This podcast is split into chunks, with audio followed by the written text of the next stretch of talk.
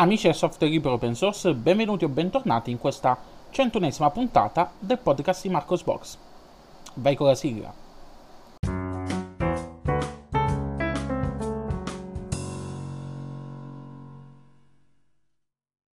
Apriamo questa puntata con una piccola disavventura che ha coinvolto il sottoscritto. Eh, per la serie Incauto Acquisto ho acquistato un modulo Bluetooth, ehm, una chiavettina di quelli che si collegano al computer, Bluetooth 5.0 basato sul chipset Realtek RTL 8761B. Sembrano codici fiscali ogni volta. Io quando mettono i nomi a sti cose, vabbè. Vabbè, eh, per farvi capire, ho comprato questo adattatore Bluetooth e mi sono accorto che su Windows 10 nessun problema, lo, lo colleghi eh, e parte senza nessun problema.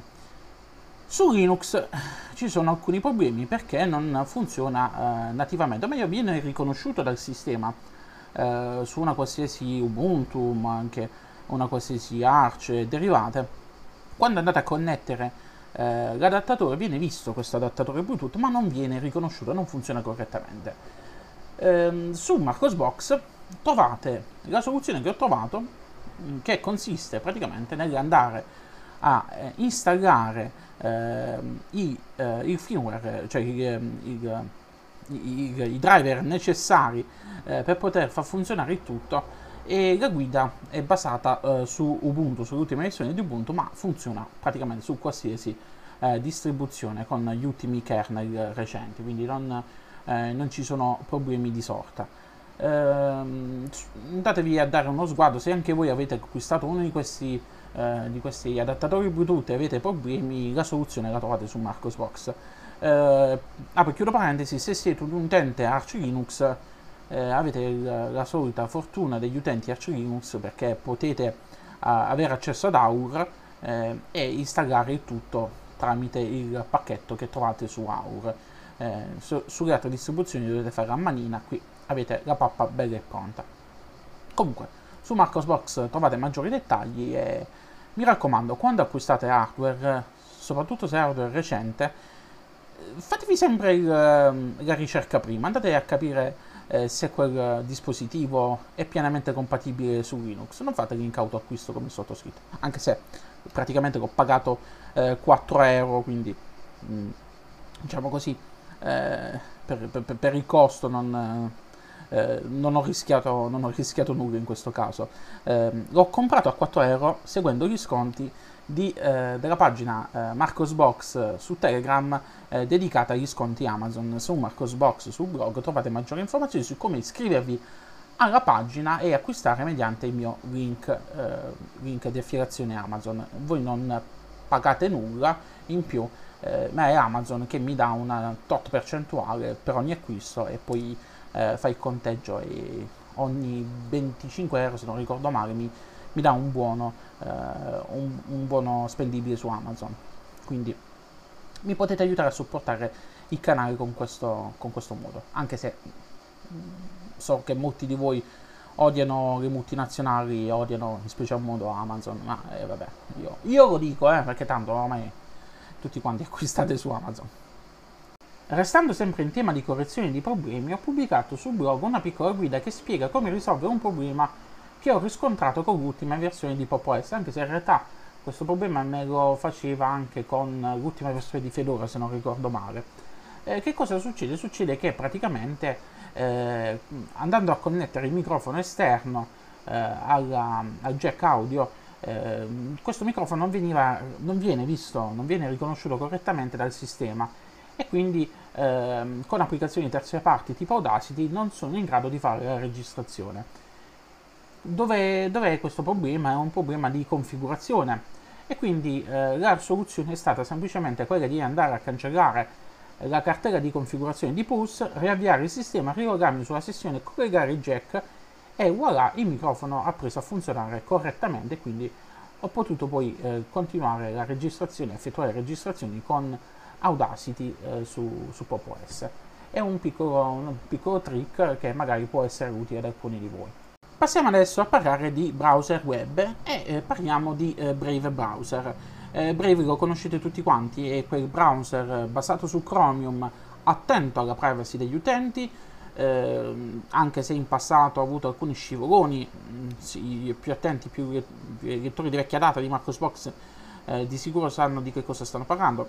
Se non sapete di che cosa sto parlando, andate a fare una ricerca eh, per la chiave Brave eh, su Marcos Box e troverete eh, il fattaccio che è accaduto qualche tempo fa che ha fatto allontanare alcuni utenti dall'utilizzo di questo eh, browser web. Brave, sapete, um, offre alcune ehm, funzionalità interessanti come un blocco degli annunci, offre eh, maggiore velocità rispetto ad altri browser, eh, seppur essendo sempre basato su, su Chromium, ehm, e offre anche un sistema di ricompense ehm, che vengono eh, fornite sotto forma di criptovaluta, eh, una criptovaluta creata proprio ad hoc da Brave, eh, da Brave Software. Eh, queste ricompense possono essere, ehm, possono essere diciamo così, guadagnate ehm, da parte degli utenti navigando e visualizzando alcune pubblicità mirate all'interno del browser, pubblicità che eh, riguardano sempre la maggior parte del mondo delle criptovalute, quindi si sta sempre lì e, e offre anche la possibilità di donare questa, questi vostri guadagni in criptovalute che avete guadagnato guardando annunci su criptovalute, quindi un caption continuo, mm, potete donare ai siti eh, eh, che preferite eh, mediante un sistema di eh, donazioni. Eh, Marcosbox è anche abilitato al sistema di donazioni di Brave Browser, quindi se utilizzate Brave eh, per la navigazione visitate Marcosbox è capace che mi state aiutando, anche se praticamente sto a 25 baht che sono all'incirca 14 euro e, e praticamente ho aderito al programma Brave da un anno e mezzo, una cosa del genere, quindi si guadagna tantissimo, si guadagna. Vabbè, sarà che i lettori di Marcosbox non utilizzano Brave, da quel che si è capito. Perché vi sto parlando di Brave? torniamo, torniamo al sunto. Perché Brave Software ha lanciato un suo motore di ricerca chiamato eh, Brave Search. Brave Search è disponibile in versione beta a livello globale su tutti i browser di Brave, quindi sia per le versioni desktop per Windows, macOS e Linux che per le versioni Android e iOS. Attualmente viene fornito come opzione di ricerca, quindi non è il motore di ricerca predefinito, ma eh, successivamente verrà, eh, diventerà il motore di ricerca predefinito di Brave. Ma qual è la caratteristica che contraddistingue Brave Search dagli altri motori di ricerca, quelli più famosi eh, che tutti quanti conosciamo? Beh, eh, prima, il primo punto è la privacy, quindi non c'è nessun tracciamento o profilazione degli utenti. L'utente viene prima di tutto, quindi non ci sono industrie della pubblicità e della raccolta dei dati.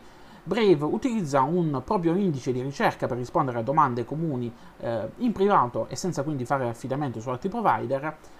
Presto offrirà anche una versione senza pubblicità della ricerca a pagamento, quindi se volete eh, non visualizzare nessuna pubblicità quando eh, fate una ricerca su Brief Search, eh, presto avete l'opportunità di, fa- di farlo pagando, ehm, pagando un, un, tot ogni tot tempo. Ehm, è completamente trasparente, quindi non c'è nessun metodo o algoritmo segreto che volto a influenzare i risultati di ricerca eh, per i ranking e quant'altro. Ehm, e sarà completamente integrata all'interno del browser e eh, Brave Search sarà presto disponibile per alimentare altri motori di ricerca. Se siete curiosi di provare, basterà andare su search.brave.com e andare a effettuare qualche ricerca. Andate a vedere eh, come funziona, se vi piace o no. Eh, se, avete, eh, se utilizzate Brave come browser, avete già questa opzione di ricerca, eh, fare le opzioni disponibili quindi eh, potete, potete provarla eh, fin da subito. Fatemi sapere che cosa ne pensate, se siete a favore di un motore come questo, anche perché le alternative, quelle eh, slegate dalle grandi corporazioni, ci sono, c'è DuckDuckGo, eh, c'è Quant, quindi comunque ci sono altri, eh, browser, cioè altri motori di ricerca indipendenti, eh, però non sono come queste che ha un indice completamente, completamente proprio. Fatemi sapere, ripeto, che cosa ne pensate, lasciate un commento su Marcosbox. Non so bene se lo state avvertendo all'interno della registrazione, ma c'è un uh, chiacchiericcio di... come si chiama il verso? Vabbè, un cicario continuo delle cicale che praticamente stanno a cicare, cicare, cicare, cicalare per tutto il tempo da... praticamente sono una settimana, una settimana e mezza. Sembra che di stare in una città marittima, in realtà sto a Foggia e ho le cicale che... Anzi, qui adesso mentre sto parlando si sono zittite le cicale, miracolo, non succedeva da settimane. Passiamo adesso a una notizia davvero interessante proveniente da Canonical. Canonical ha stretto una partnership con Blender per offrire supporto a pagamento di livello aziendale per le versioni LTS di Blender. Il supporto sarà garantito non soltanto per le distribuzioni Linux, qualsiasi distribuzione Linux, ma anche per sistemi operativi proprietari come Microsoft Windows e macOS. Gli ingegneri di Canonical si impegneranno direttamente con i clienti per fornire un supporto tecnico completo eh, a tutti quanti gli utenti eh, che eh, ovviamente si abboneranno a questo servizio, eh, comp- comprendendo, diagnosticando e risolvendo tutti quanti i problemi a cui possono andare incontro il più rapidamente possibile. Eh, il processo, l'intero processo, dicevo, sarà gestito interamente dal team di Canonical, eh, inclusa eh, l'integrazione con l'infrastruttura di supporto eh, con Blender. Su Marcosbox trovate il link al comunicato stampa ufficiale per maggiori approfondimenti. Ed è davvero una bella notizia, una cosa interessante perché eh, Canonical ci sta vedendo lungo in questo caso eh, a stringere una partnership con Blender. Blender è uno dei software più amati e più supportati anche da aziende di terze parti, quindi eh, ottima, ottima notizia. Restiamo in casa canonica e parliamo di Ubuntu 21.10 nome in codice in Picindri. Eh, sapete bene, questa è la prossima versione eh, semestrale di Ubuntu che attualmente è nel ramo di eh, sviluppo. Io a la sto già provando e vi dico che per adesso è stabile come una roccia perché praticamente non hanno ancora sfasciato niente, eh, pardon, non hanno ancora aggiunto niente di nuovo che possa comprometterne la stabilità. No, no, è vero, sono bravi quelli di Canonical non rompono più come una volta. Ehm, qual è la notizia di cui voglio parlare? Bene, il, la prossima versione di Ubuntu, Ubuntu 21.10, avrà solamente due temi. Chi utilizza Ubuntu con le ultime versioni sa e apprezzerà di sicuro la scelta di Canonical eh, di fornire eh, dei temi eh, personalizzati chiamati Yaru e di fornire in tre edizioni il tema Yaru classico, che è quello di default, che eh, include una header bar scura e il resto chiaro, eh, il tema Yaru chiaro, che è completamente chiaro anche l'header bar, e ehm, il tema scuro che è completamente scuro, quindi eh, sia finestre che header bar. Perco, però che cosa è successo? È successo che eh, gli sviluppatori eh, di Ubuntu che si occupano di realizzare il tema si sono resi conto che ehm, combinare l'header scura con eh, un tema chiaro dà problemi perché questa possibilità di eh, realizzare i temi in questa maniera non è eh, supportata dalle GTK3 né tantomeno dalle GTK4 che adesso ci si sta muovendo e quindi qual è la soluzione che hanno deciso di adottare il team di, di Ubuntu? È quella di eh, far fuori il tema Yaro classico, quello misto, quello che è attualmente di default e di lasciare soltanto una versione chiara e una versione eh, scura, quindi una versione completamente chiara e una versione completamente scura.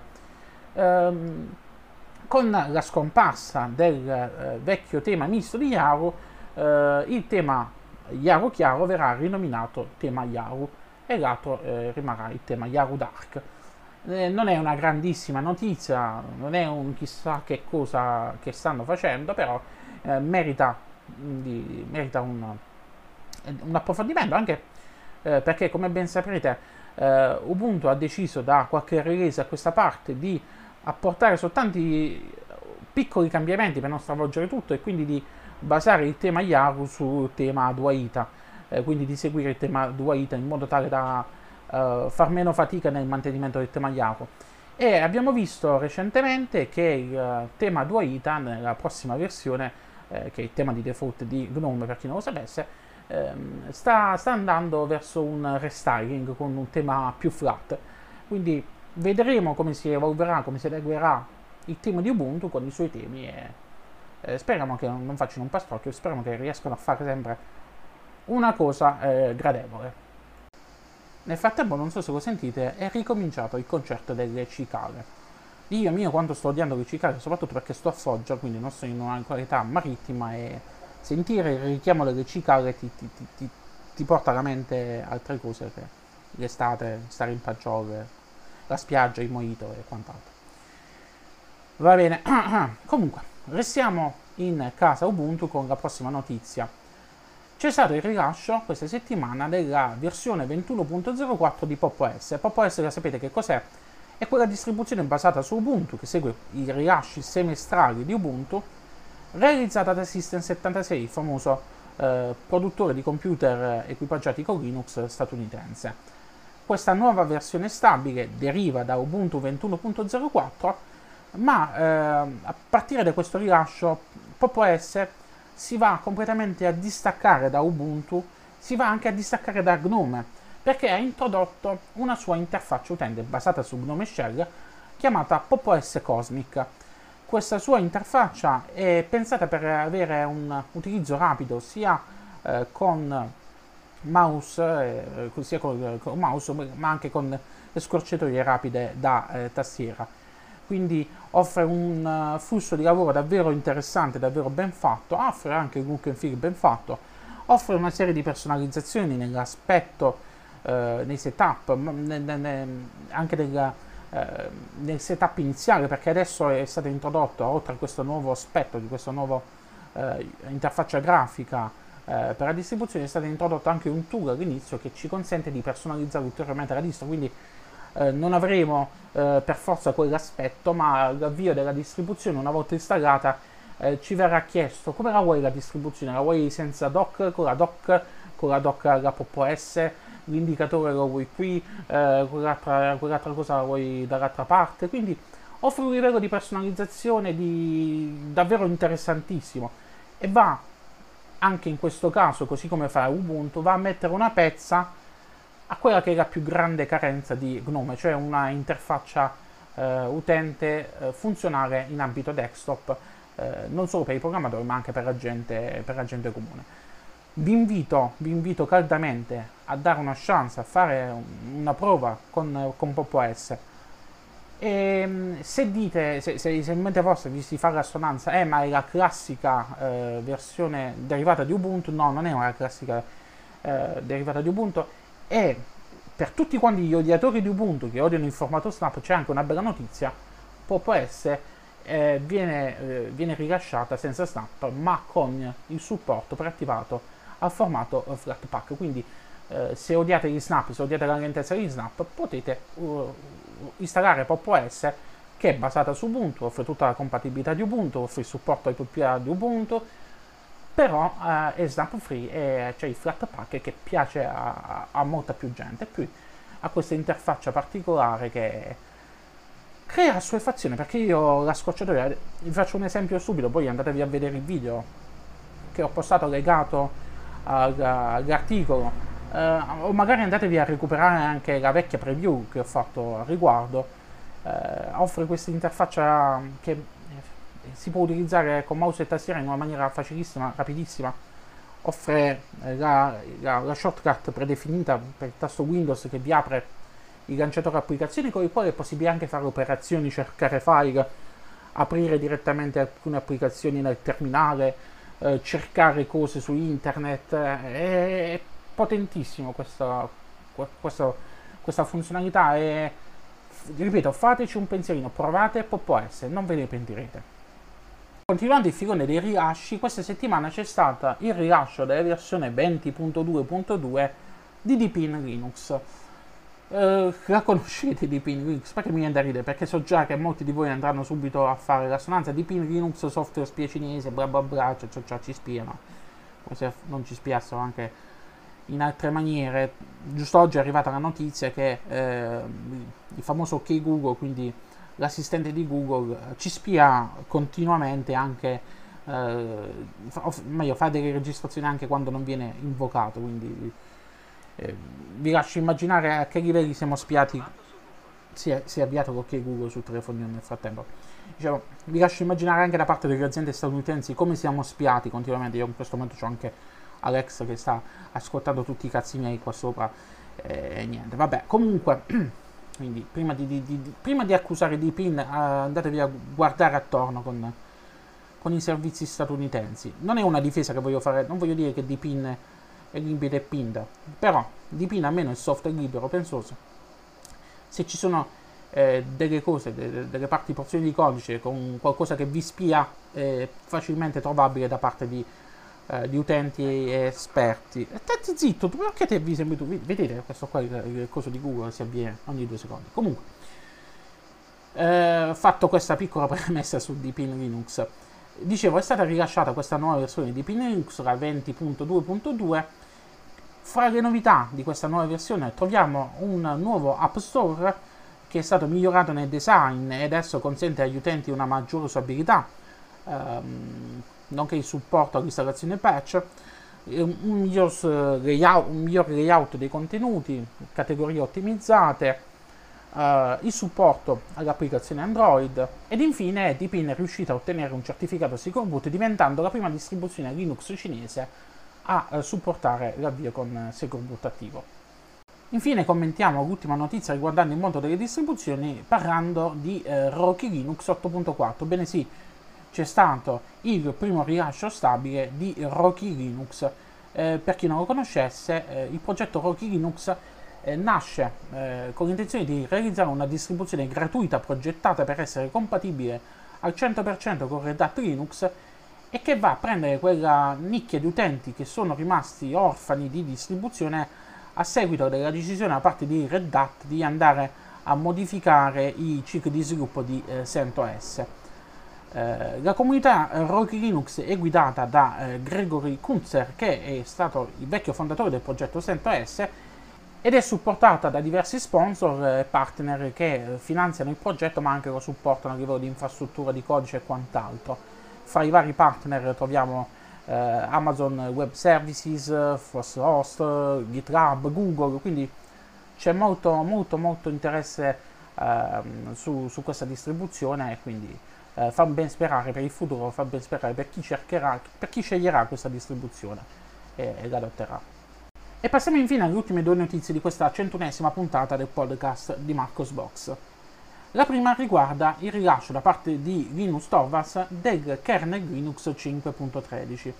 La novità più attesa di questa nuova versione riguarda il supporto iniziale ai processori Apple Silicon M1. Attualmente manca ancora tantissima roba da integrare all'interno del, a livello di supporto a questi processori Apple Silicon M1 uno. Su tutti manca il supporto all'accelerazione grafica della GPU che eh, è ancora in fase di studio da parte degli sviluppatori di Asai Linux che, che stanno studiando il tutto tramite version engineering però è un supporto iniziale il che fa ben sperare. Non sappiamo ancora quando, ci sarà il su- quando e se ci sarà il supporto pieno ai processori Apple Silicon M1 eh, non sappiamo nemmeno se magari per via delle volontà celeste eh, Apple decida un giorno di, di, di, collaborare con la community rilasciando eh, maggiori specifiche di questi per poter aiutare nella compilazione del kernel. Non, non succederà mai, girerà l'inferno prima. Comunque è sempre una buona notizia.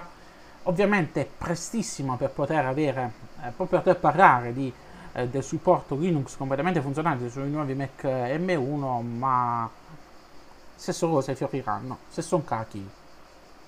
Avete capito? Infine concludiamo questa puntata parlando del rilascio della versione 6.3 di OnlyOffice Desktop Editors, eh, la nuova versione della famosa suite d'ufficio open source gratuita multipiattaforma sviluppata da Ascensio System SIA. Eh, con il rilascio di questa nuova versione l'applicazione desktop ha raggiunto praticamente la versione online per numero di funzionalità.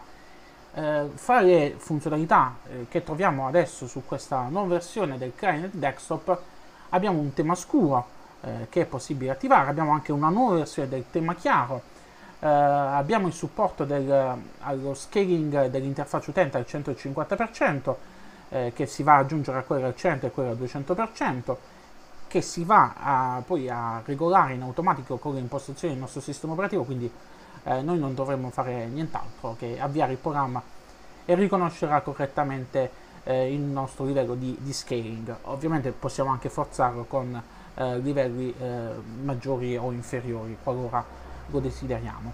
Ehm, è stata aggiunta ehm, eh, una modifica per quanto riguarda le funzionalità eh, di tracciamento delle modifiche, eh, praticamente adesso ehm, possiamo tracciare le modifiche operate al file, eh, sia modifiche operate da noi ma anche modifiche operate dai nostri colleghi.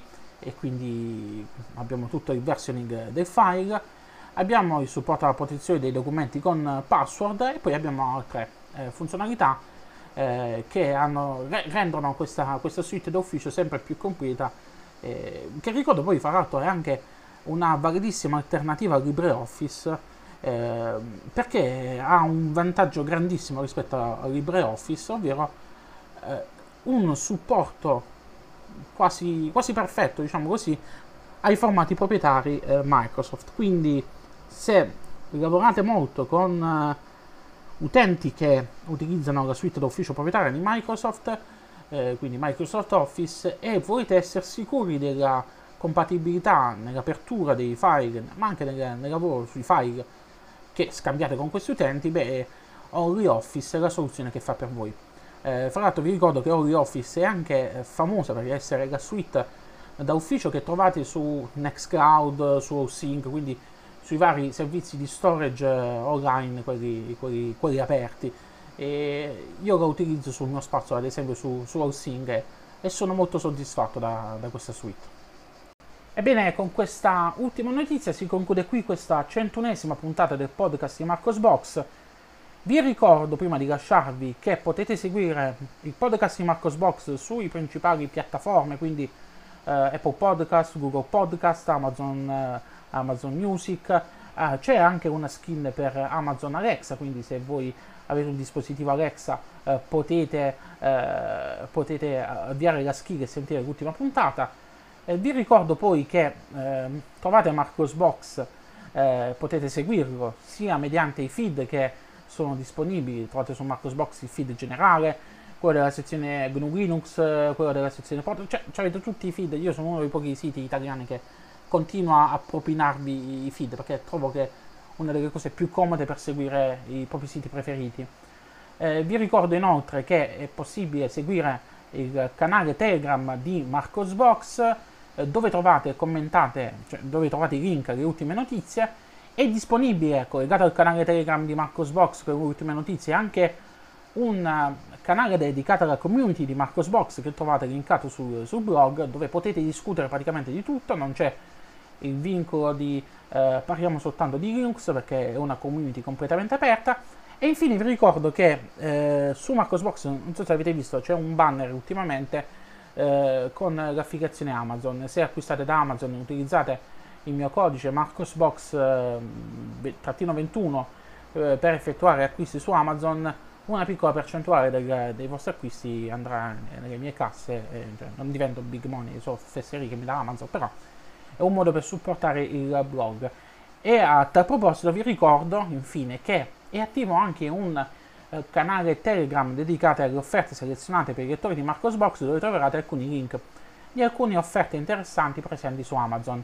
Eh, non è uno di quei canali dove vi spammano dalla mattina alla sera eh, prodotti che anche non c'entrano un Kaiser con, eh, con le vostre passioni informatiche e quant'altro, ma pochi prodotti, poche offerte, ma, ma vere offerte buone. Quindi eh, mi fa piacere se mi seguite anche, se anche se non mi seguite va bene lo stesso.